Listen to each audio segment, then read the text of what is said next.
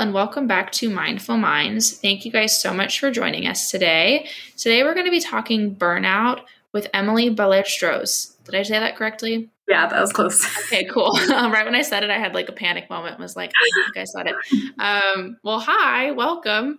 Thank you so much for having me. I'm really excited to get to talk about this in your context. Yeah, I'm really excited to have you. I feel like this is like an issue that for one, I know I'm personally experiencing. So just for selfish reasons, I'd really like to get your opinion, your advice, etc. But I think mm-hmm.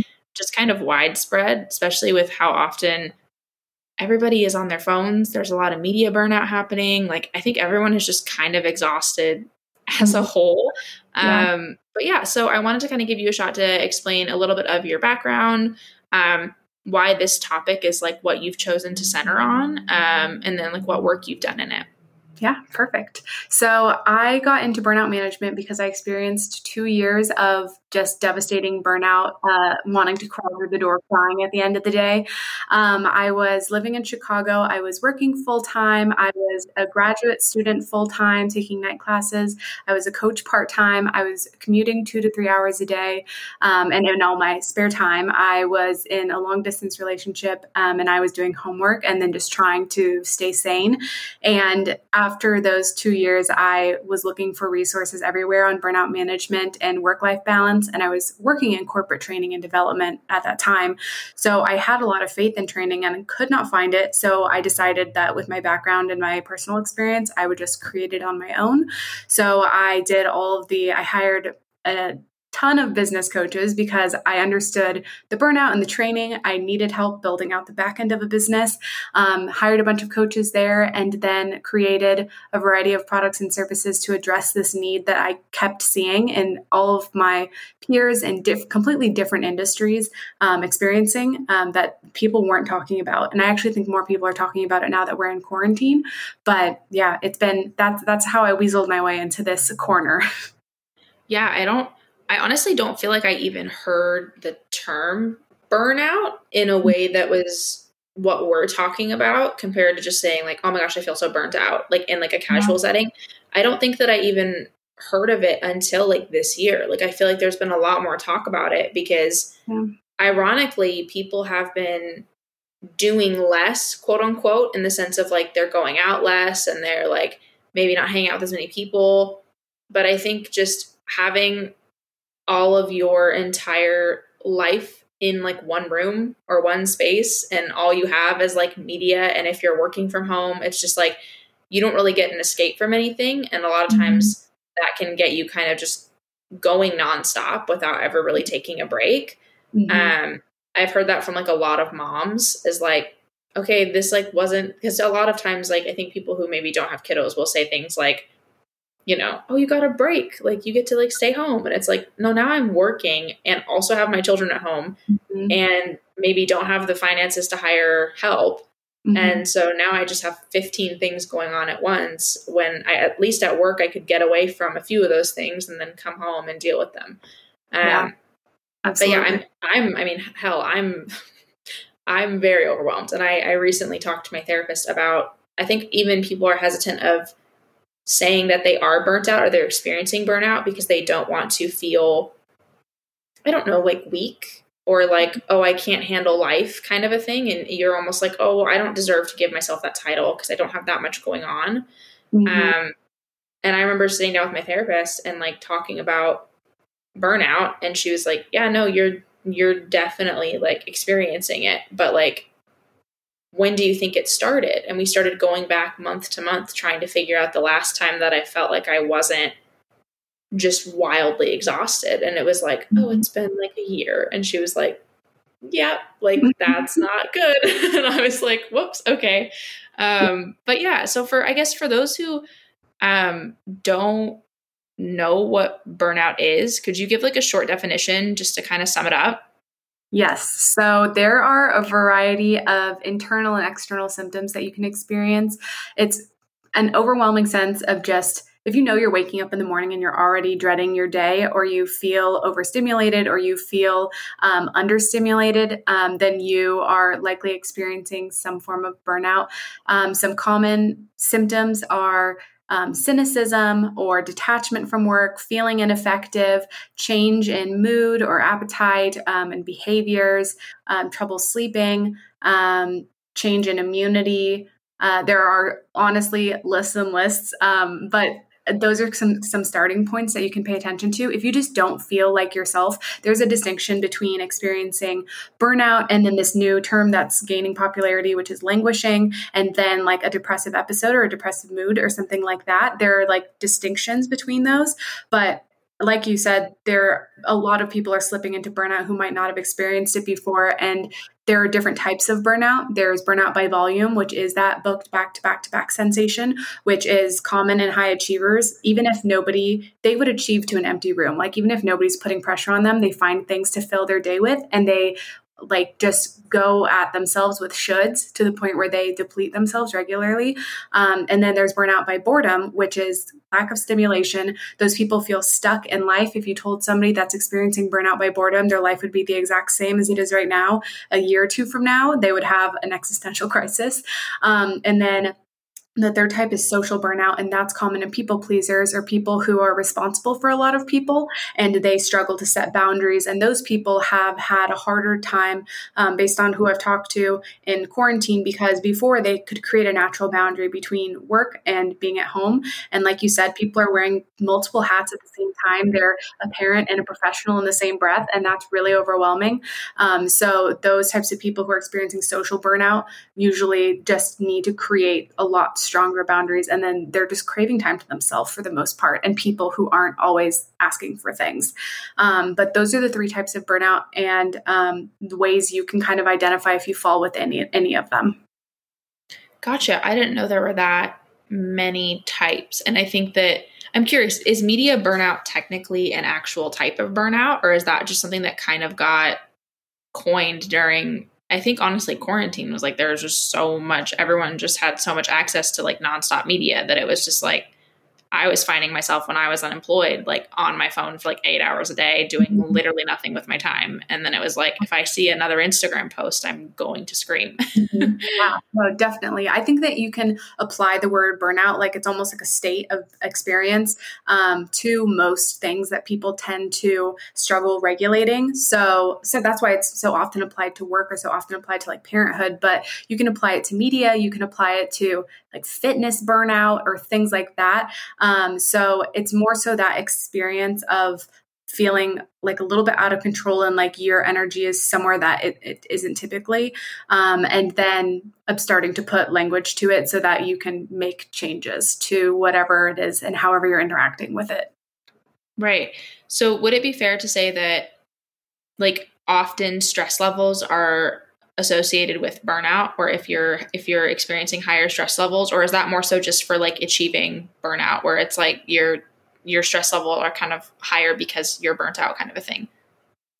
They definitely have a relationship. It just kind of depends on the starting point for a person. So if somebody is in let's say a really high stress role and it's really high volume and it's unpredictable they're going to be in just a more frequent state of fight or flight, their body's going to be releasing that cortisol and those stress hormones more frequently to the point where after you've been in a state of stress long enough, your system is depleted. It's it's very bad for you internally, but you start to slip into this experience of burnout where it's actually impairing you cognitively. People forget things more often. That's where the sleep, the struggling to sleep come in, comes in, the lower energy levels. Um, so being in a state of fight or flight for an extended period of time causes a natural like what goes up must come down causes natural dips. Um, but it just depends on your relationship with the things that are the most stressful. And everybody's baseline of stress has just naturally risen over the last year um, over the period of quarantine because that there are universal stress factors, things like novelty, predictability, duration, and control, where all of those things, like novelty, COVID's been new, um, predictability, and nothing's predictable, unknown duration of time, um, and then no control over the situation, that even if we're not thinking about it in those words, we're all experiencing a sensation of un- dis- unease disease, unease, um, yeah. an extended period of time just stresses our system out enough that you can end up in burnout um, and not even know why really. Yeah, and that's a good point too because I the stress level like rising during COVID there are things that I think like maybe a year or two ago that I would see in the media that would like send me into a spiral. And now it's like I'll see them in the media and I'm like, it's a Tuesday. like, cool. Yeah. I don't know how to handle this. So we're just going to ignore it or like move on. Mm-hmm. Um, even like I remember everything when everything was going down, and then it was like now there's murder hornets, and I, it was like okay, sure, whatever. If I yeah. guess that's fine, if I die by a murder hornet. Like mm-hmm. that's I, I, I didn't even faze me. I wasn't nervous about it. I was just like, cool, yep, got yep. it. We got another thing on our plate. That's fine. Um, but yeah, it's interesting that you mentioned the like. Uh, is it achievers burnout or is there a different name for it? Mm-hmm. Yeah, um, just by volume, but typically high achievers end up okay. group impacted. Yeah, no, that's so interesting. Literally, my day today, my intention was to have like a restful day, and it is 4:40 p.m.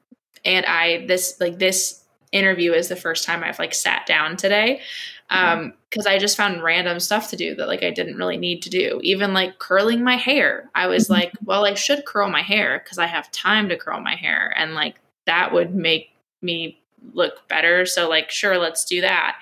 And even it took me forever today to convince myself not to take my dog on a walk because mm-hmm. I'm exhausted and I was like, I need to take a nap. But I was like, well, it's sunny and it was supposed to be rainy today. And so I have to take her on a walk because like she needs to go on a walk. And it was literally like an internal battle in my brain for the past like hour of like, do I take her on a walk? Do I not take her on a walk? Do I take her on a walk? Just going back and forth, back and forth, even though I'm the only one holding myself to that. And I'm the only one giving myself like grief for it. Like, yeah. no one else cares. And if I were to call any of my friends and say, do you think I need to take her for a walk today? Like, I'm really tired. They'd all be like, no, it's okay. Like, mm-hmm. you can mm-hmm. rest. It's fine. I'm the only one that's like holding myself to it.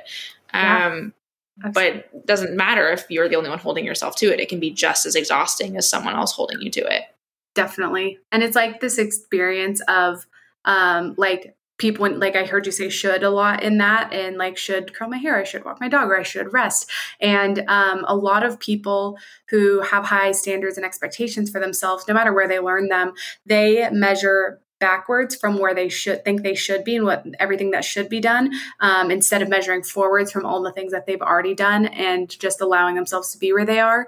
Um, and it's like you know somebody who if two people are trying to get to a $100 and they're at 60 the person who measures backwards from 100 is always saying like dang it i'm only at $60 i still have so much more to go. And the people who measure forwards who typically are more satisfied in life um, are people who are like oh wow i'm already here. Like i and i only have like a, a little bit more to go but i'm most of the way there. And they allow themselves to enjoy where they are but that's not how a majority of people are brought up. I mean we're we learn in school like you should be striving for an you should be getting it, you should be doing XYZ. And then you become an adult and people still use that language. And you were talking about media earlier and media just, and like the announcement culture we have where we see a lot of just the positive things that are happening in other people's life. Um, it just causes us to feel like we should be doing other things all the time, even though we only see what we are seeing. We don't see what we're not seeing. So, like, uh, and I know that part of it sounds basic, but what I'm trying to say is like, I don't notice when somebody else isn't posting. So I have no context right. going on in their life. I only see when they are posting. Um, and so it's just like very disproportionate. And we right. don't recognize that we only, you know, we're seeing 10%. So. Yeah, yeah. I mean, even I, I, with the whole walk sunny day thing I, I, so often if it'll be and i think specifically i live in seattle so like the sun doesn't come that often. So whenever it comes i feel this like immense pressure to like do something with my day. Mm-hmm. um and so much of that is social media. Like i'll get on social media and i'll see people like having picnics and like going on walks and going swimming. And i'm like i'm sitting in my apartment like watching youtube videos. Like i mm-hmm. should probably go do something that is like actually like even like aesthetically pleasing. Like I'll even go that far where it's not even like do something that's fun for me. It's more so like do something that I should be doing because it's pretty mm-hmm. outside.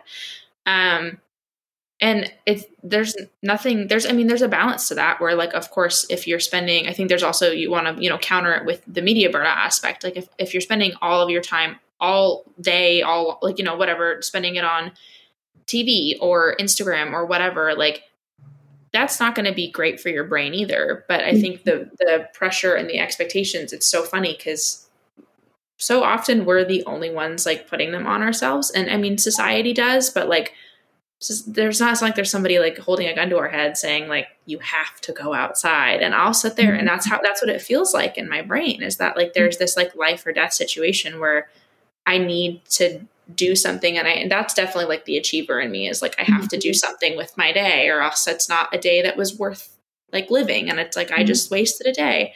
Yeah. um and i actually had um if you go back to episode four people who are listening um, I had a band called Clean Cut Kid on um, the podcast, and they actually have a song that says, I just lost another week to worrying. And the entire song is talking about how you focus so much on worrying and you're worried that you didn't do enough with your week that then you realize that seven days are gone and you're in your next week and your entire week is now which is dedicated to worrying about little things.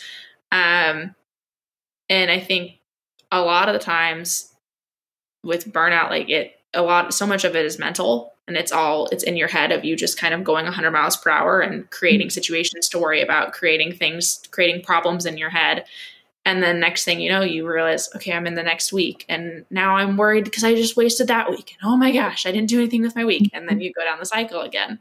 Yeah, definitely. It's like the anticipation, even if it's things we're looking forward to, um, it it's it becomes overwhelming. And then even when like I know I've had the experience of like I'll be working or I'll be like doing something like I'll be in an interview and I'm like I should be working and I'm like you are working. Like you literally are working right now. yeah yeah um, i do that too it's such a weird sensation and um, there's there's like this i was trying to put this theory into words but basically there are like overmotivated people overmotivated people and undermotivated people and neither is right or wrong. Like we naturally that's the problem is most people assume the overmotivated person like oh that's the one you want to be.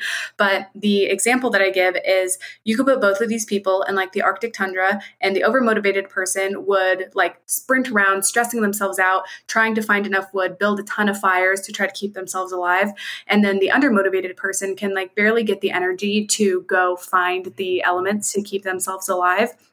But both people are dying. Like neither one of those is good. One person's just going to like roast themselves to death and the other one's going to freeze to death. You don't want to be on either of those extreme ends. You have to find that middle ground and most of that is just a mental game. Um, but we're very rarely like i always feel like i have to deliver different messaging to those different parties because some people do need to hear like you know you need to let yourself rest. At the end of your life what will you wish that you did more of? That's the thing you should do.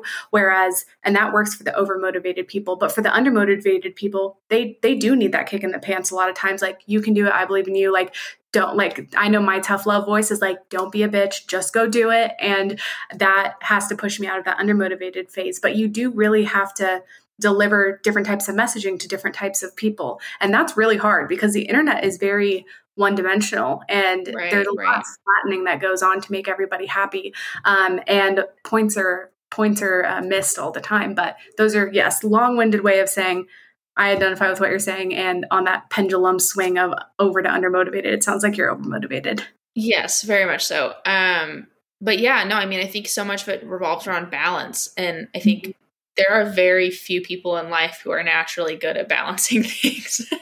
yeah like a lot of us just kind of suck at it. Um, and even yeah, I think as an over motivated person, uh, I'll even beat myself up when I finally do rest, and then I feel like I'm undermotivated because I'll go through a few days where I don't really want to do anything, and it's not because I'm lazy; it's because I quite literally don't have any energy left because I just spent it all going 100 miles per hour. Mhm. And then I'll sit there and I'm like, okay, well, I just spent all day today, like just sitting here and like, and I think one of the biggest things that is difficult, which you might have some insight into this, is I experience a lot of restless rest.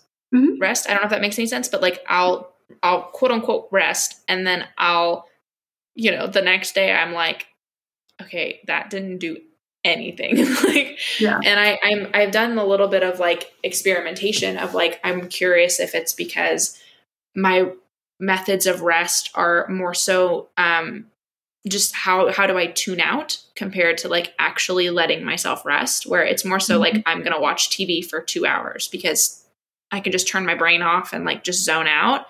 Um but then a lot of the times like people will have suggested like oh meditate or like yoga and like try to actually like get in like a meditative state. And then i'm like well now i'm really tired because i just did yoga.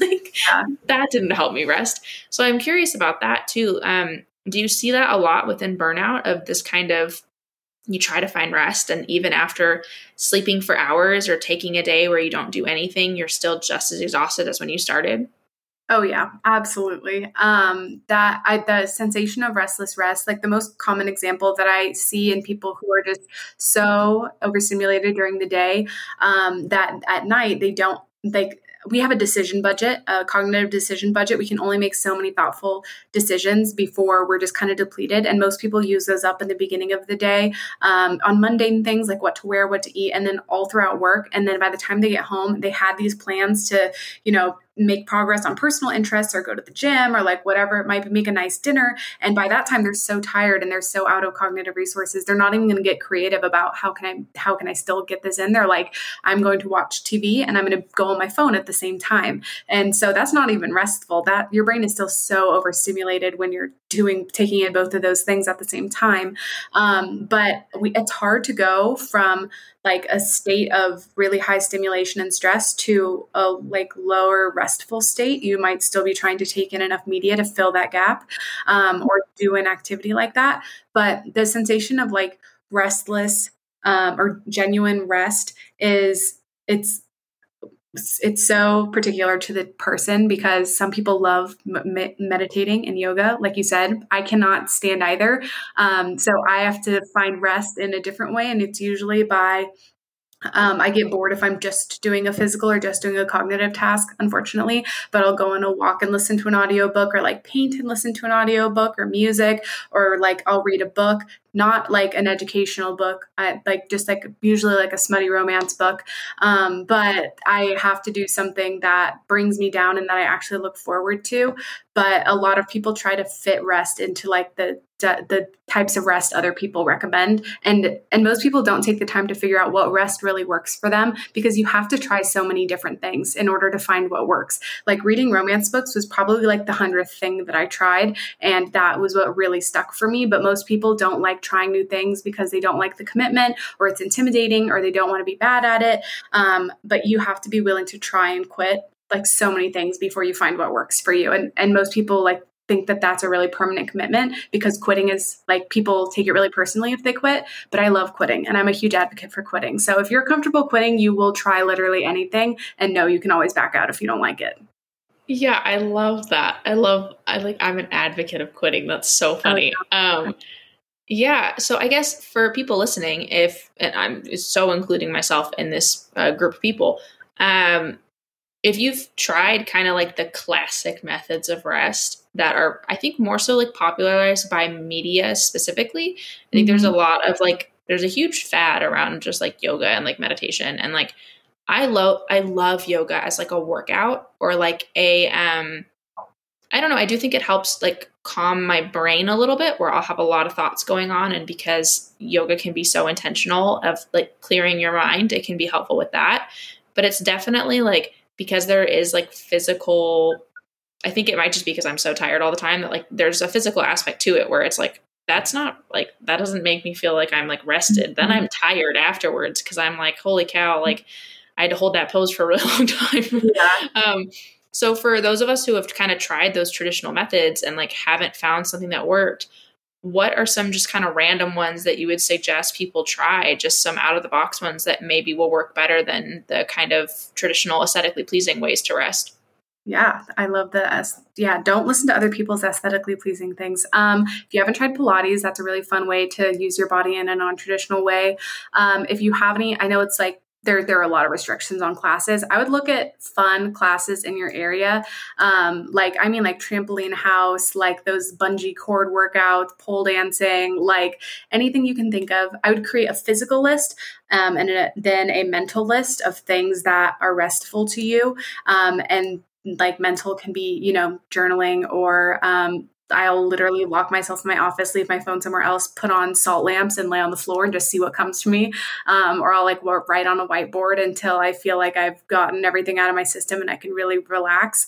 Um, but yeah, I would I would create a mental list and a physical list, and if you need to, an emotional list. If you feel like you need to emotionally unload, um, and that might be like talking to somebody or making yourself cry by watching something emotional, because sometimes that emotional release is just stress hormones trying to come out because we need to complete the stress cycle, and we've just been putting it off. It will come out eventually, so you may as well do that. Um, those are some off the wall things, but um, as far as like knowing when is good for you to work and when is good for you to rest. I, I think of as, it as like, and I have the luxury of doing this because I'm self employed, but there's we have no sense of like intuitive work and intuitive rest because we're given such a structure to live within of like work nine to five, Monday through Friday, Saturday, Sunday, get the rest of your life in and then like do it all the next week. And now that I've been doing this for a couple of years, I can it's almost like intuitive eating where like when you've been eating on regimen so frequently you kind of lose sense of that intuitive eating um, and you you stop just listening to cues. And so i feel like burnout reaching the point of burnout is also like i have been absolutely ignoring my intuitive working and like resting that i that i'm just completely out of whack. So after long enough of like if i don't feel like working i'm not going to work. And if i don't feel like resting then i'll go find something creative to do or find work to do. And now i'm so much more uh, willing to rest and then willing to work because i know that there will be another like i've seen the pattern often enough that if i need to rest and my body's telling me it's because i genuinely need to rest. It's not because i'm trying to like get out of my work or anything because the only person that hurts is me. There will be like a wave of multiple days where I, I'm really into my work again. And I just have to trust that. But most people don't get the opportunity to find that intuitive flow because they're working within the nine to five confines. Yeah, that's a great point. I'm I'm currently this is like a funny episode to be doing right now because I'm in a position where I financially can't quit my job um, mm-hmm. and I'm on a month long contract with this job. It was like I was unemployed and I just kind of randomly got this like month long contract job. And I can't stand it. and I'm saying this because this episode will release in July and it is yeah. April right now. So we're fine. Um, but like I'm in a space where I, it is like killing me every day to not just like quit. Like I am like having the hardest time. And I think part of that was I went like a month being unemployed and it was like, wow, I like this a lot better. Mm-hmm. And it wasn't that I didn't still do quote unquote like work because I, a lot of my time was spent on the podcast and like, I was I it wasn't that I wasn't motivated to do that stuff. Like I was I've cranked out like 30 episodes of a podcast in like a month. So yeah. it's not that my work ethic isn't there, but it's just like the idea, I think specifically the nine to five for me, like the idea of forcing myself, I'm not someone who likes to get up early in the morning. And like it's never worked for me. I've tried, so I've done the thing where you wake up at six and you have like a routine and you do lemon water and it's a whole thing. And like it just never worked for me. And I always find that I'm the most productive at night. Like I, will hit like seven o'clock and I'm like, all of a sudden have this like second wind of like, okay, let's do this. And that's only if I haven't been working the entire day so mm-hmm. like on mm-hmm. weekends or whatever, it'll hit like seven o'clock and I'm like, I have all these things that I can do now. Um, but in like a traditional work context, that's like not normally how people are allowed to work. And for me, mm-hmm. it's like an you know an eight to four work day, and I, am normally not that productive from eight to four on like a Saturday or a Sunday. Like my productive comes at like six, so I like barely miss my window. Um, and it's been so hard to like push myself. And um, literally, it's to the point where, and I don't like living like this, but it's to the point where like I have, you know, three more weeks left of this job. And so, like, I'm going into it thinking, like, okay, this is my second week. I only have to last five days. Like, I can mm-hmm. do this. Okay, this is my third week. Like, I'm literally just like counting down the days until I can be out of this job. And I don't like that. And I've honestly, like, it's I don't think I've ever had a job where I feel like this before. I've I've definitely been struggling like with work the last few like months because I just am not doing what I want to be doing. So I guess a question would be if if you're not in a position where you're like lucky enough to be self-employed or you're lucky enough to kind of schedule out your own schedule, how do you balance that and how do you cope with I've had so many people, I'm 22 and so many of us like we just graduated college. We're all realizing so quickly that it's so hard to get a job in something that you actually like doing. And mm-hmm. so many of us are doing jobs that we hate. And I have so many friends right now that are just like, I'm supposed to do this till I'm 65. Like, mm-hmm. how the hell am I supposed to do this till I'm 65? Like, I'm 22 and I'm already done. And so many of us, I think, are feeling so disappointed, I guess, in like how being an adult is. Yeah. and we're all just like really kind of disappointed and a little bit just like we feel kind of like beaten up about the whole situation. Not to mention like COVID is not a great time to like enter adulthood. Yeah. But we all just like I've literally talked to so many people my age that are just like, dude, this shit sucks. Like I thought it being an adult was gonna be stressful, but like I hate it. Mm-hmm. so like what would your advice be to someone like that or someone like me honestly where like I I don't have the ability to switch my work schedule, but I I mm-hmm. can't not work, you know? Yeah, definitely. Who's been disillusioned by the reality. Absolutely. Um, well, the part, the point that I would always recommend people start at is you have to track it to hack it. So track how, regardless of who you're working for, track how you're spending the hours of your day um, for like three days. Track spikes in stress um, and like when you have spikes in energy. And after a couple days, you start to notice patterns of if you're tech, if you're like techie and you can figure it out in Excel, there are ways you can get pop ups every hour and like put in like how you're feeling if you're stressed, what the stressor was, and like put it in it. It'll pop out a nice little graph and tell you like when your peaks in energy are. You don't have to do it the graph way, but what you'll find is that even though even if you're overwhelmed and you aren't in control of the structure of your day, you'll still have natural peaks and valleys of energy, um, depending on your circadian rhythm and just how you work best. So, if and there's also a, quiz called the Power of When that will tell you when you sleep best when you have those peaks, um, and it can be slightly influenced by the industry you're in and what hours you are responsible for working, but track it to hack it just to see what you can uncover yourself and then also like you what people usually need in order to get from point A to point B is like they're looking for a ticket to play. They're looking for that invitation into something that is that like holds their actual interest. And you can do a lot of those things without necessarily having to get like a master's degree or without necessarily having to do it the traditional way. Like I know Google has a lot of competitive certificates coming out that will qualify them for or qualify people for jobs that they would normally need to get a whole like degree for.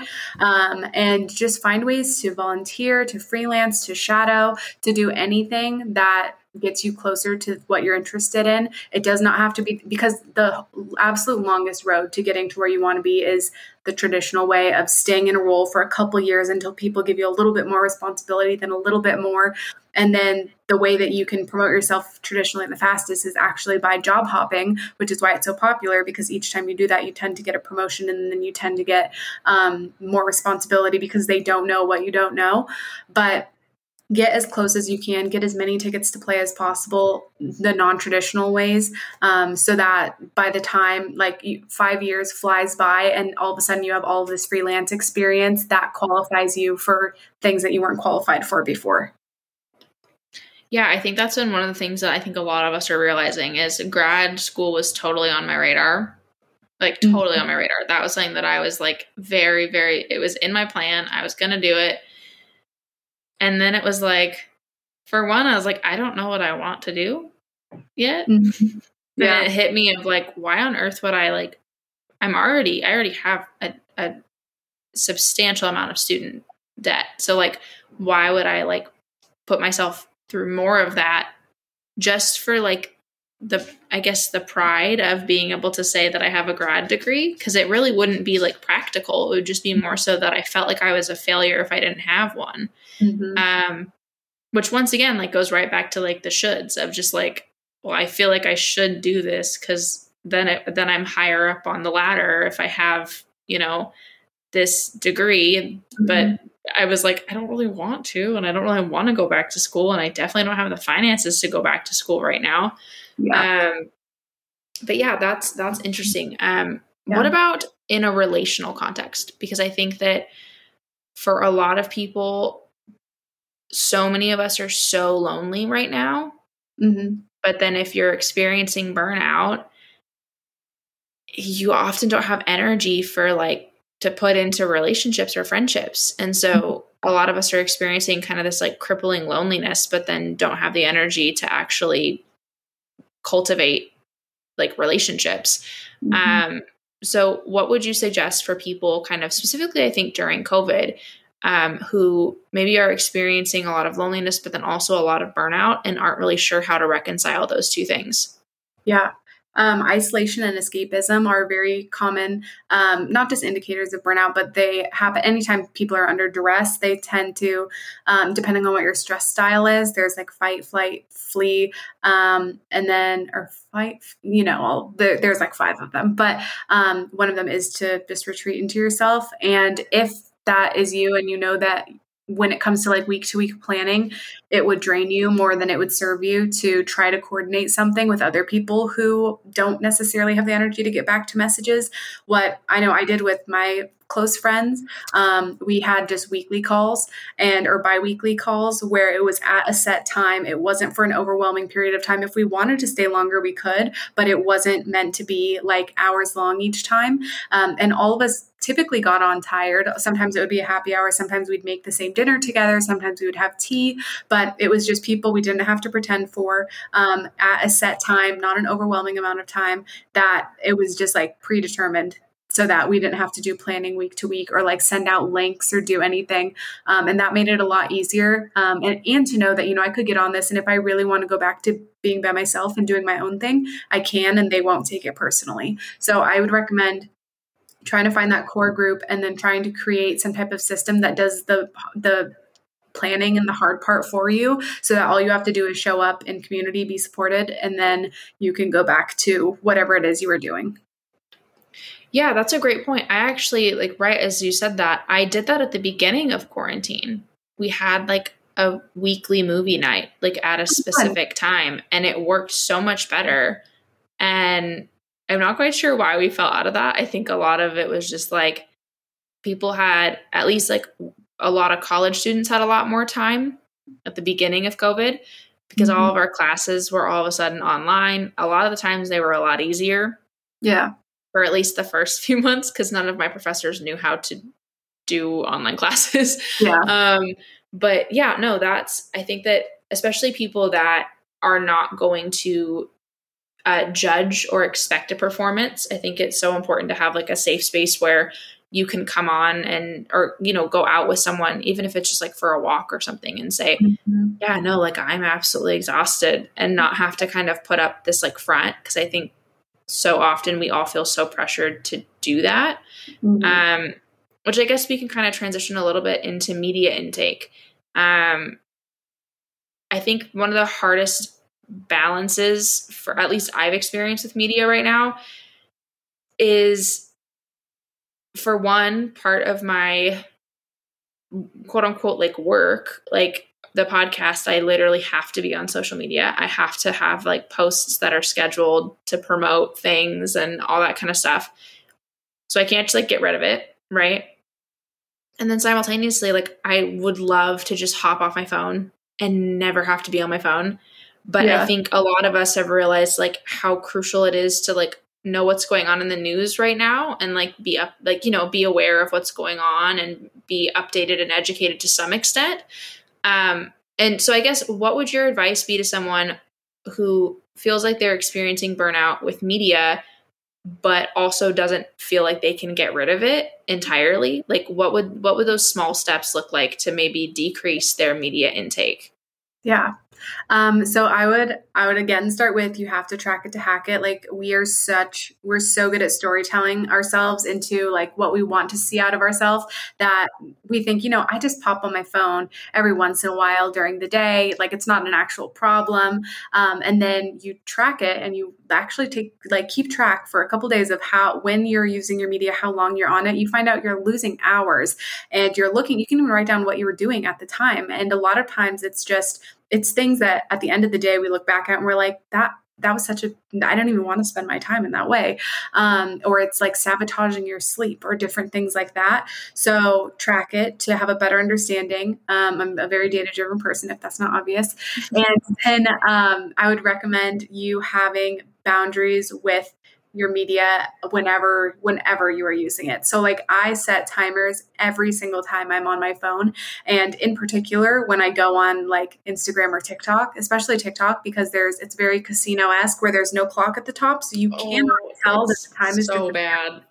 It's so and they designed it that way like anytime I'm like dang it I wasted more time than I wanted to. I'm like I don't take it personally cuz I'm like somebody way smarter than me getting paid to create the most addictive app possible did a great job. I'm just a consumer. Like, it's not my fault that they did a really good job. So I set a 15 minute timer every single time I go on Instagram or TikTok and I always say like to myself what my purpose is when I'm going on. Sometimes it's just entertainment. Like I'm going on TikTok to not think for 15 minutes to just consume media and when my alarm goes off, this is the hardest part. Uh, you actually have to put the phone down um, and not just click like snooze or like repeat, but I actually put it down every time. I never got into the bad habit of just like saying repeat and staying on um, because that's easy to do. And that that is that has saved me hours and hours and hours because I don't recognize you just you don't even see it when you're in it. So create those kinds of boundaries and then also just go in with your intention especially if you're a business because like I do primarily social media marketing and I don't like being on my phone because it kind of feels like work because I usually have like you know messages I should be getting back to and things like that. So um, I always have that intention of like, I'm just going on to post this thing that I already pre prepared. And once I post it, I'm putting my phone down and then I'm going to like do this other thing. So it's just like intentional, intentionality and creating systems so you don't have to rely on willpower because I don't believe in like muscling your way through trying to control yourself. I believe in creating systems that make it a lot easier for you. Yeah. And it's funny that you mentioned TikTok because TikTok, I feel like, is a it's a big one. And it's like I I have spent like hours on that app and had no idea that I that I was an hour in and been like, holy crap, like it's noon? How is it noon? And I, I like I started at ten and I'm like, I whoa, whoa, whoa, whoa, I had things to do. Yeah. Um and it's funny too because they have that guy that'll pop up that said like, "Whoa, you've been scrolling for way too long." And every time he comes up, I get pissed because I'm like, "Leave me alone. I'll do what I want." when in reality, it's like I should probably get off. yeah. Um, but yeah, I think this is like another kind of random tip that I at least found helpful. It definitely hasn't like worked entirely because I do think I probably do need to set timers because I can I can waste some serious time like on my phone. Mm-hmm. But a thing that I did was I actually turned off like all of my notifications. Okay. So I don't get notifications from things. And that way, like, I'll check on those apps, like the apps that at least I know, like, are, you know, like I'll check my texts and I'll check email and I'll check Instagram and TikTok and like Twitter are kind of like my main ones. Um, but I'll check them when I want to check them compared to like seeing a notification and then just like being driven to that app and being like, oh, well, I mm-hmm. have something on there, so now I need to go on. Um, yeah. Especially Instagram, because I would get like DMs or like likes or comments or like a follower, and then I'd be like, oh, who followed me? And then I'd look at their account, and then I'd get into some rabbit hole of like, now I'm looking at their tagged photos and like some random person that's in their tagged photos, and I'm just like down some weird rabbit hole that I like had no intention of going down. Mm-hmm. Um, and especially with text as well like i would always feel so much pressure to respond back to people as soon as i got a text. Um even if like i didn't really have the time or mental energy to be like consuming whatever that was because not texts aren't always like happy go lucky like fun things to be talking about. Like sometimes i'll have you know messages from friends where it's like some serious stuff and being able to like look at um the you know look at the message and decide if i'm ready to respond to it like has been really helpful too because i mm-hmm. i'm not just seeing the notification automatically like conditioning myself to like oh i need to respond right now mm-hmm. i'm learning to like okay do i want to spend my time with this right now or is this something that can mm-hmm. wait is this urgent is it a priority or can it wait until i'm home or whatever, especially like if I'm with other people or if I'm trying to be intentional about the time that I'm having with someone else or a time that I'm taking for myself. So often I can hear like the little, you know, and I'm like, oh, mm-hmm. my phone, what's on my phone?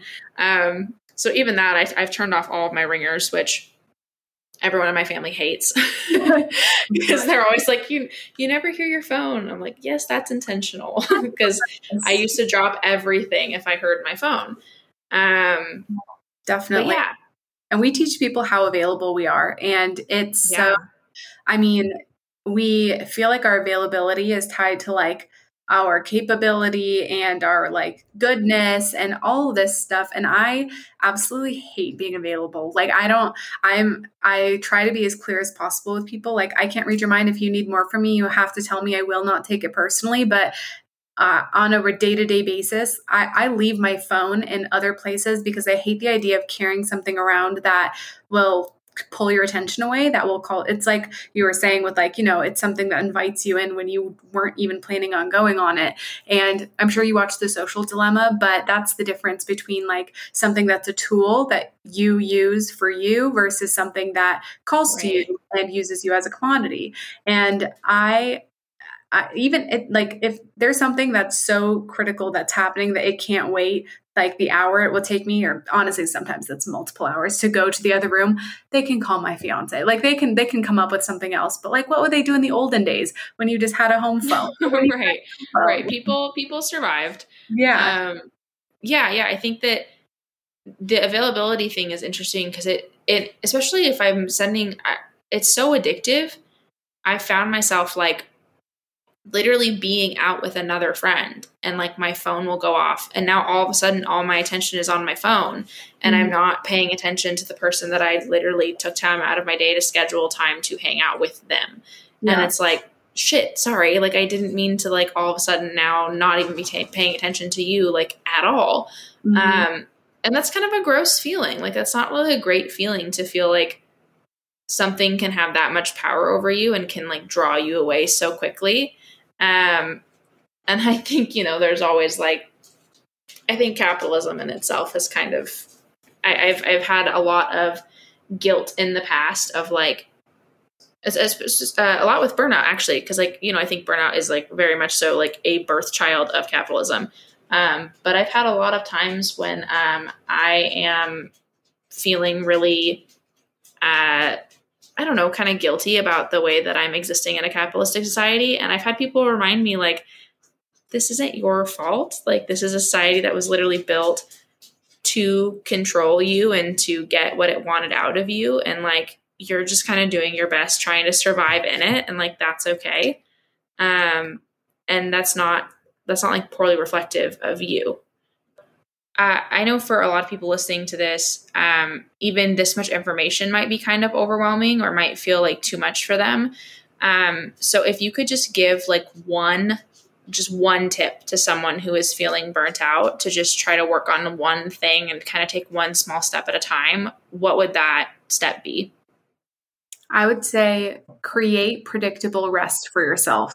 Like have scheduled in predictable rest so that you can recuperate some of your resources in a completely guilt free way. Like that rest is just as essential to you as paying your bills or getting sleep or like drinking water. That it's it's like the um and this isn't more information this is just an antidote um but like it, it i don't know if, if you've ever played a sport before you know like if when you get a drill and you don't know what the next drill is, you kind of hold back your energy because you're like, well, if I go full out, then like I'm gonna might not have energy for whatever comes next. And right. you have that in life too. If you don't know how much energy you need to regulate because you don't know when that next predictable rest is coming, then you're always in this state of tension. So create predictable rest for yourself so you don't mind putting out all your energy at work. You don't mind like when you do have responsibilities to do because you know you're also going to fight just as hard to have that pocket of predictable rest for yourself later. That's just for you. That's a great point. Yeah, I think that schedule like kind of just schedules in general and just having I know a lot of people don't really find themselves loving routines or don't think that they're, you know, routine people. Um, I even know people who like just really want to be spontaneous and even just kind of want that to be their brand. And so they don't want to like succumb to like the boredom of having routines. But I think so often, like at least having some sort of scheduled time for even just like time for yourself um, and schedule time to take care of yourself, whether that's like intentional rest or whether that's just doing something that makes you happy.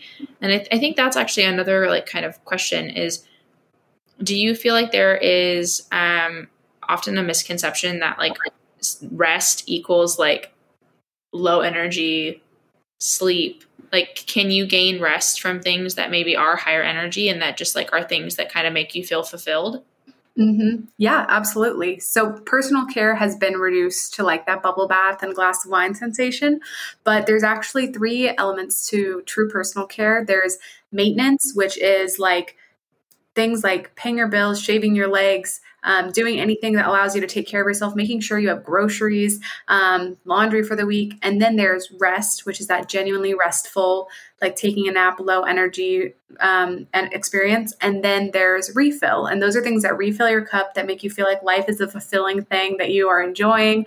A lot of times that's socializing for people, or that's like anything that gives you dopamine. That can be anything that is entertaining. And sometimes Netflix does fall into that category, and that's completely fine. Um, but you there's rest maintenance and refill and and those are all ways that you can be filling your own cup as opposed to giving to others. You're giving to yourself. Yeah i think sometimes we also might mix up what things go in which category. Yeah. Like uh, you mentioning the watching tv and being on your phone at the same time how that is actually like you're really stimulating your brain a lot but a lot of people will kind of put that in the category of like rest where it's like mm-hmm. oh i'm just like sitting on the couch and i'm like taking a second. But I mean, and I'm totally guilty of this where like I'll get home from work and I'm like, it's very much so what you were talking about, where I kind of expect like all of my energy gets used up at the beginning of the day, where I'm so focused on like getting to work on time and like having my morning routine or whatever, and like making breakfast and packing lunch and like, you know, making sure I beat traffic and then I have all my things to do at work. And then I get home, which is like really the only time that I have for myself that isn't just me either like rushing to get out the door in the morning or spending a whole day at work and I'll get home and it's like, well, I don't have any energy left to do anything that's like fun or feels good. I just kind of will just melt in front of the TV and just be like, okay, well, I don't have it. And specifically cooking, I'm like, I always have like some big meal plan when I get home and I'm like, yeah. that's not happening. yeah. Um, but yeah, and it makes sense because I've had such a hard time, like, find, I think feeling restful because so often I have put TV or media kind of in the category of rest when it probably doesn't really belong there. Um, mm-hmm. Especially, I, I normally have like my laptop open, my phone, and my TV, and it's like literally three screens where I'm doing random things on each one. Mm-hmm. And a lot of it's just background noise that's just kind of there, but it is still taking up like part of my brain when I have that many things mm-hmm. going on. And then and then I'm surprised when I have a hard time winding down, like yeah. to go to sleep, which is so silly when you look at it like just logically. Like if you have that much going on and your brain isn't taking that many things at once, of course it's not going to feel like restful or it's mm-hmm. not going to help you wind down to be able to actually like get good sleep or have I always have such a hard time falling asleep when I have a lot of media intake before bed because my brain is just like going 100 miles per hour and I didn't really give it any time to like shut down.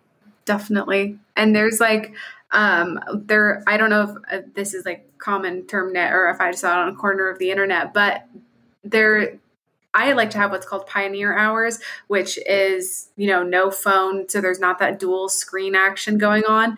But um, there was a post that I saw and it was like everything we needed was already here when we got here. And if you're living so many days in a row where you're out of touch with like just eating vegetables like all of the all of the sustenance that we needed was already here when we got here. And now we've gotten to the point of like only eating processed foods basically. Um, like there was no media. So whenever we're taking in that much media we weren't designed to do that. It cannot be good for us to be on screens for so long. Um, and we're also not meant to be sitting for eight plus hours a day which is like we're doing all kinds of damage to our spine physical activity is like uh, at an all-time low not just because of covid because that like people are at a state of drain but it's so bad for our stress cycle to not have a place for those stress hormones to go since we are at a heightened state of stress. So it's not about like physical activity has such a bad rap because it goes and coincides with fitness and like we have a very toxic fitness culture but it like for in regards to our stress cycle we're missing that component of us having to get up get up and like move around regularly. I know i can spend the whole day go get up from bed sit at my desk sit on the couch sit in the car sit like and you know and it's it's just not how we are supposed to be. So um, pioneer hours pioneer days where you just go back to your roots and like recognize how far we've strayed from what we are supposed to be doing. Yeah and it's interesting too because i think um so often like at least with my my personal experience and obviously this depends on like your own body and like there's obviously caveats to this um because some bodies you know are get tired quicker and things mm-hmm. like that but for me i found that like i'm a lot more sleepy and a lot more tired when most of my day has been spent sitting and then when i go to have to stand up or walk around i'm like oh holy cow like i'm exhausted compared to if i like commit my day and like start my day knowing like I'll I'll go walk like Green Lake, which is like an area in Seattle and it's like a three and a half mile like walk. And I'll go walk Green Lake with my dog. And I'm normally like not tired after that. I'm normally like because it's not like high pace. It's not I'm not running it. I'm not like trying to do like intervals and like, you know, mm-hmm. like I'm just like moving my body. Yeah. And I'll like get home and I'm like, yeah, I want to sit for a little while, but I I often feel like less exhausted even just being able to, you know, be outside and like smell the air and like mm-hmm. I I don't think I realized how desperately I liked nature until mm-hmm. COVID. I used to kind of like have this weird I don't know if I thought it was a bragging right or I thought I was like different or quirky or something, but I would always be like, I don't like nature. Like, I'm not a nature person. I don't like looking at views and like, it's just not interesting to me. And I think that's probably because I live in the Pacific Northwest. And so nature is like everyone's lives out here. And I just was like, I'm different, which is annoying. But um, yeah, it was until COVID, like how I literally had had a point where I was like in my bedroom. I had to move home to my childhood bedroom and like live with my parents. And I remember just like sitting in my bedroom and being like, I need air. like, oh my God, I need to go outside. And I had this like really intense craving to like go to a beach for like yeah. months where I was like, why do I want to go to the beach so bad? I've never in my life like really wanted to go to the beach. And it was just like my body was just like, please, for the love of God, like get me outside. Like I need to not yeah. be in this bedroom. Um, which is something that now I'm actually trying to be more intentional about. And yeah. I have a puppy now, so I kind of have to go outside, which has actually been really helpful because I'll be mm-hmm. like, she needs to go on a walk, so I'll go on a walk. Yeah. Um, but yeah, I think so often we can just get in the cycle of like our four walls and kind of forget that there's a lot more out there that often makes you feel a lot more rested and a lot more fulfilled. Definitely. And like we like what we know. So I know I feel resistance to going outside, even though once I'm outside, I'm like, this is so wonderful. Why did I feel resistance to this? Um, but we, our brain is always trying to preserve resources and save energy and take shortcuts. And if we don't have to do that thing, we'll come up with a million reasons not to. But I mean, you're exactly right. Like a body in motion stays in motion and when we build momentum like i if you build momentum and create just consistency and habits and like your body starts to anticipate motion and it knows like oh we work out like and the weeks are about this much energy most of the time. So on days when i don't work out or i don't give out that energy in some way i feel like m- more restless because i'm used to being in motion. So it's like d- uncomfortable to do to fluctuate in that way. Um, and we are used to getting those cues of like getting up early in the morning, taking public transportation, getting to work, um, being around other professionals, like getting up, going to meetings, and then do, going home. And so, and I know I was like taking public transportation back and then going to night classes and then walking across like the loop to get home at in Chicago and so if I had to stop at the mailbox like on the way, it was no big deal because I was already in motion. So it's it was like going from a jog to a sprint. Whereas now, if I'm just at home and I'm at rest, because a body in motion stays in motion, a body at rest stays at rest.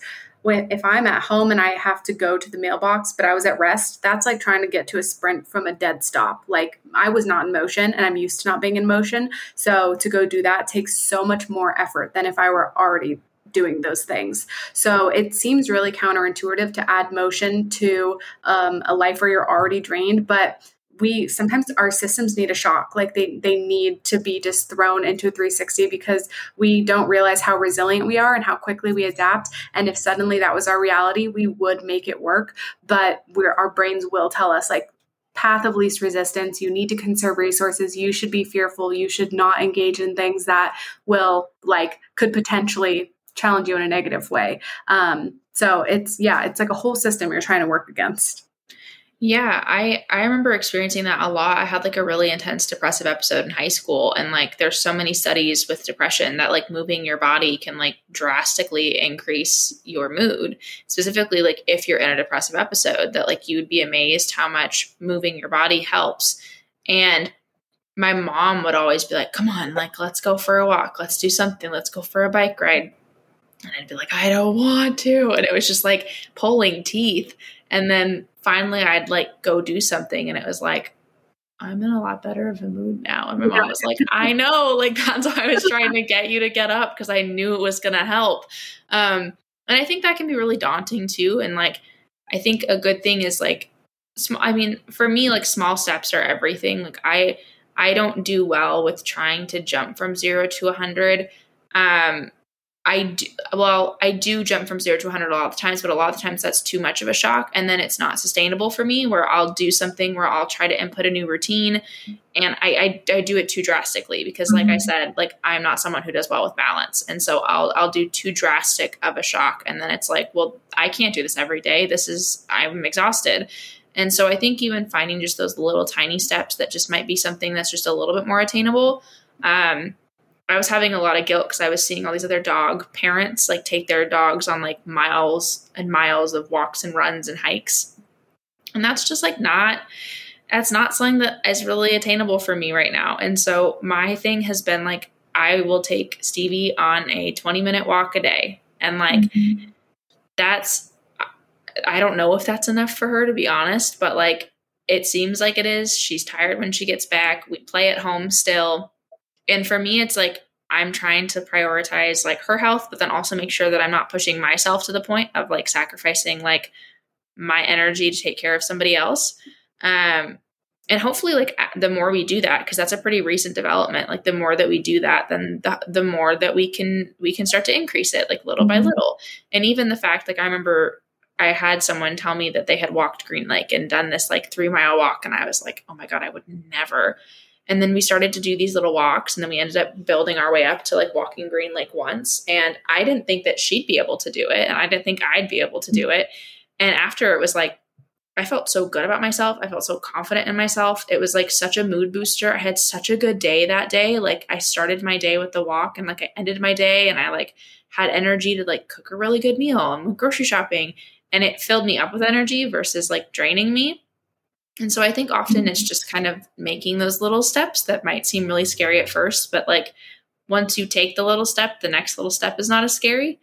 Yeah. Um, and then I also do want to encourage, I know I have a lot of listeners, myself included, who are recovering from eating disorders. And so if the word workout is like a scary, scary, scary word for you, um, try to just reorient it as like moving your body. It doesn't ever have to be something that the intention is to lose weight or to like burn off calories. Like sometimes if I'm feeling really down, like I will put on a playlist that I know makes me feel really good and I will just dance and it has nothing to do with me trying to like burn calories or lose weight. It's just like oh, I have energy that feels stuck in my body that needs to like be moved. Mm-hmm. And so um I would just say, like, just be intentional about the way that you're framing that in your mind. And if anything is ever too triggering for you, um, I started a program that's like it is a quote unquote workout program, but for me, it's it's dancing. It's a it's dance classes. And um, there's an episode that'll come out. It might have already come out by now, but it's a episode about diet culture. And um, I I was supposed to do like not supposed to. I had planned on doing a dance class that day, and I found myself sitting there thinking, oh, well, if I do this dance class, then I can't eat this, and then I can't eat this, and then I can't eat this. And then it was like, nope, we're not doing the dance class today. We're not doing it because I it is not worth me taking steps backwards in my eating disorder journey in order to like improve this like other aspect of my mental health journey. Like I'm not going to sacrifice one for the other. Um and so you know yourself best, you know your body best. Just make sure that you're gauging yourself in that and that you're being intentional and like if it is something that you're recovering from, maybe consult your therapist and see if you can find a good plan where there's movement that helps with your brain and your energy level, but it's not movement that makes you feel triggered or makes you feel really conscious of your body. Because I think that was really mm-hmm. daunting for me at first. I was just like, mm-hmm. anytime I'm like planning to like do any movement, my brain goes straight to how many pounds am I going to lose? And so that was a really hard transition to try to like reorient my thought process where I'm not focused on losing weight. I just want to like shake out my body a little bit and like mm-hmm. just get it moving because we've been stagnant for a little bit and I feel stiff and kind of icky and I just want to get some energy out. Um, so yeah, I would just say be aware of that and make sure that if that's something that's triggering for you, make sure that you're consulting a therapist or a treatment mm-hmm. center or whatever to make sure that you're being intentional and safe with the way that you're uh, trying to increase your movement. Mm-hmm. Um, it's like a flow state, but for working out where you don't recognize time passing. It's not you're not actively thinking about every piece of it. Um, and a lot of people, you know, when it comes to workout, it's like, I need to be in front, uh, like at the gym in like XYZ clothes, and you're like just kind of counting in your head. Um, whereas, and, and we don't really have these opportunities in adulthood, but like you know when you go play a sport or you you go with friends to the park to play soccer or to like um, you go to a class or like whatever it might be and you're not thinking about you're just doing it and it's like more of a state of play than a state of like i'm working yes, out yes. the responsibility and i'm checking a box it's like the way that it's we're supposed to be like if we if we had more opportunities to just be in that flow state of movement, then I, I, there would be. I mean, we we love to create systems and regiments out of things that we're supposed to just enjoy. Um, but yeah, anywhere you can find that flow state, always. Yeah, I think it, it is very much so. Like, just find ways to play. Like, mm-hmm. so think about like when we were kids. Like, we'd go play at the park, and you, you weren't doing that to work out. You were doing it to play, and it was still really good for your body and good mm-hmm. for your brain. But like, it wasn't like uh you know, people aren't sitting there doing calorie counting exercises with their kids. And if they yeah. are, they should not be. Holy mm-hmm. crap. No. Um, but yeah, I think that we've, as adults, the play aspect has definitely been lost quite a bit. Um, and yeah, that's why dance is like my thing, is it's just like that already feels really playful. And just in itself, I feel like it's a pretty playful activity and it can be kind of loose and it can be kind of goofy sometimes and it's really creative. And so that's been my like method of being able to kind of um to play. And it's really not i don't think of it as like a fitness journey. It's just yeah. like i'm just here to have fun and like get some energy out. And i love choreographed stuff and like i just think it's fun. And then i feel accomplished afterwards because it's like hey i kind of learned this choreography and i like i accomplished that and it feels good. Um but yeah um, I guess, do you have any closing thoughts for anybody listening about burnout in general or anything else that you would advise people to kind of center their minds on? So many things, but um, if I have to just give kind of like a parting philosophy, just like always keep top of mind that like we made all of this up um, and like you know we we only have like you know 70 good years on earth. And i'm sure that if there were if there were no other people and there were no expectations you would live your life a completely different way. Most people would um, if they had resources at their disposal. Um, there i would just get away from as many of the shoulds as you can and like I, on a day-to-day basis like as part of my morning reminders that i read one of them is like we're on a rock in space and we made all of this up and anytime i try to take myself too seriously or i'm reading an email for the fifth time to make sure it sounds right or i'm like no i shouldn't like buy this thing or eat this thing or do this thing i'm like I'm going to die and no one's going to care. So I may as well just like the way that I want to because I mean, I, I saw a great TikTok that was like, do you know a single thing? Do you know a single thing about people in your family three generations ago? And no, I don't know. I have no idea what like what they looked like. Like they're barely I mean now we'll have more photos, but like I know hardly anything about them. I think we overestimate how important we are. We are important. Like it's finding that balance between like yeah. I'm not important enough and special enough to take myself this seriously and right. like your own cheerleader. Like and being like, you know what? If who's if you're not gonna do it, who's gonna do it? Somebody less qualified with more nerve, like get up the nerve, do it. Stop taking everything so seriously. Um and like like I literally have to give myself that talk every single day, but it I, I'm living a very non-traditional life because because of it. And that's what I want absolutely anybody to do is just figure out what you want to do with your 70 years here. If aliens don't take over, we don't kill the planet. Um, and just like do that and don't don't apologize to anybody along the way. Yeah, I love that. There's been so much I've seen so much stuff about like we made everything up. This is literally all made up. Like money's made up. It's all made up. Like mm-hmm. just do what you want to do. And I think so often there's so many I can't tell you how many times I go to the grocery store and I sit there and think everyone's staring at me and no one gives a shit. Yeah. No one gives a shit. They're doing their own thing. Mm-hmm. And there are so many times where I literally have left the grocery store and not bought things because I'm panicked about people looking at me. And it's like I just impacted my own dinner because I was panicked about whether or not someone was staring at me. And it's just it's silly at the end of the day. And like mm-hmm. not to say that your anxieties are not valid because they are. If they're if you're feeling them, they're valid. But like it's always really good to to check those anxieties too. I think so often, especially with the conversation about mental health that has been going on, we've accidentally crossed this barrier where um, invalidating feelings, we're no longer analyzing them and no longer challenging them. And there's just kind of this like, if it's okay, everything's okay. And it's like, yeah, it's totally valid to, for you to feel that way, but also like try to challenge yourself every once in a while and challenge those thoughts and challenge those anxious thoughts and challenge, you know, the way that you're thinking so that you're not just in this repetitive cycle of like, just, you know, being anxious or worried or obsessed with what other people are thinking or obsessed with how your life is not the way that it should be. Because you can do that till you die and then whoops. Yeah. It's gone. So try not to do that. Um but yeah thank you so much for coming on. I yeah. i feel like this is i'm a very like uh data driven person as well. So like this conversation made a lot of sense to me. So i hope that it makes a lot of sense to people listening. Um but I wanted to give you a chance to kind of plug anything that you want to plug, your Instagram, um, anything you have going on over there, so that people listening can find you and kind of follow what you're doing. Yeah, perfect. Um, so on Instagram and TikTok, my handle is Emily B. Ruth. And um, I have permanent resources there. If you go on my website, which you can get to by going to burnoutmanagementprogram.com, um, you can sign up for my email list where I send personal and professional development emails about once a week. Um, and then if you would like to work with me or get something a little bit more intensive, I have a seven week one on one coaching program. And that is um, the I won't get into too many details. It's a seven week one on one coaching program. And then I have a burnout mini course for somebody wants the content but doesn't necessarily want to work with me. And then a boundaries mini course for people who struggle with boundaries in particular. And then I have one on one strategy calls if you know you have something in particular to talk about and you don't necessarily need the rest of the content. Um, but I'm happy to answer any questions via DM um, or via email.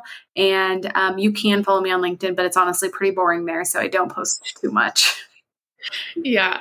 Um, awesome. Well, we will have all of that linked in um, show notes. I'll have all that information. Then I will tag Emily in the Instagram post that we post as well. So you guys can find her and all of her information.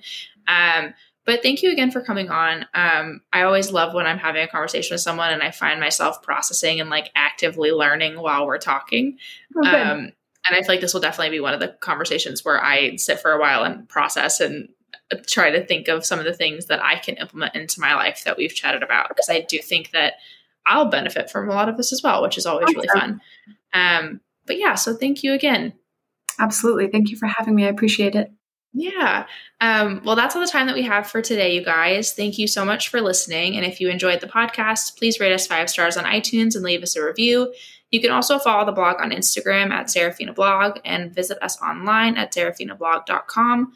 And as always, to end our time, unclench your jaw, take a deep breath, and remember you can always learn, you can always grow, and you can always choose to live your life in a more mindful way. I will see you guys next week.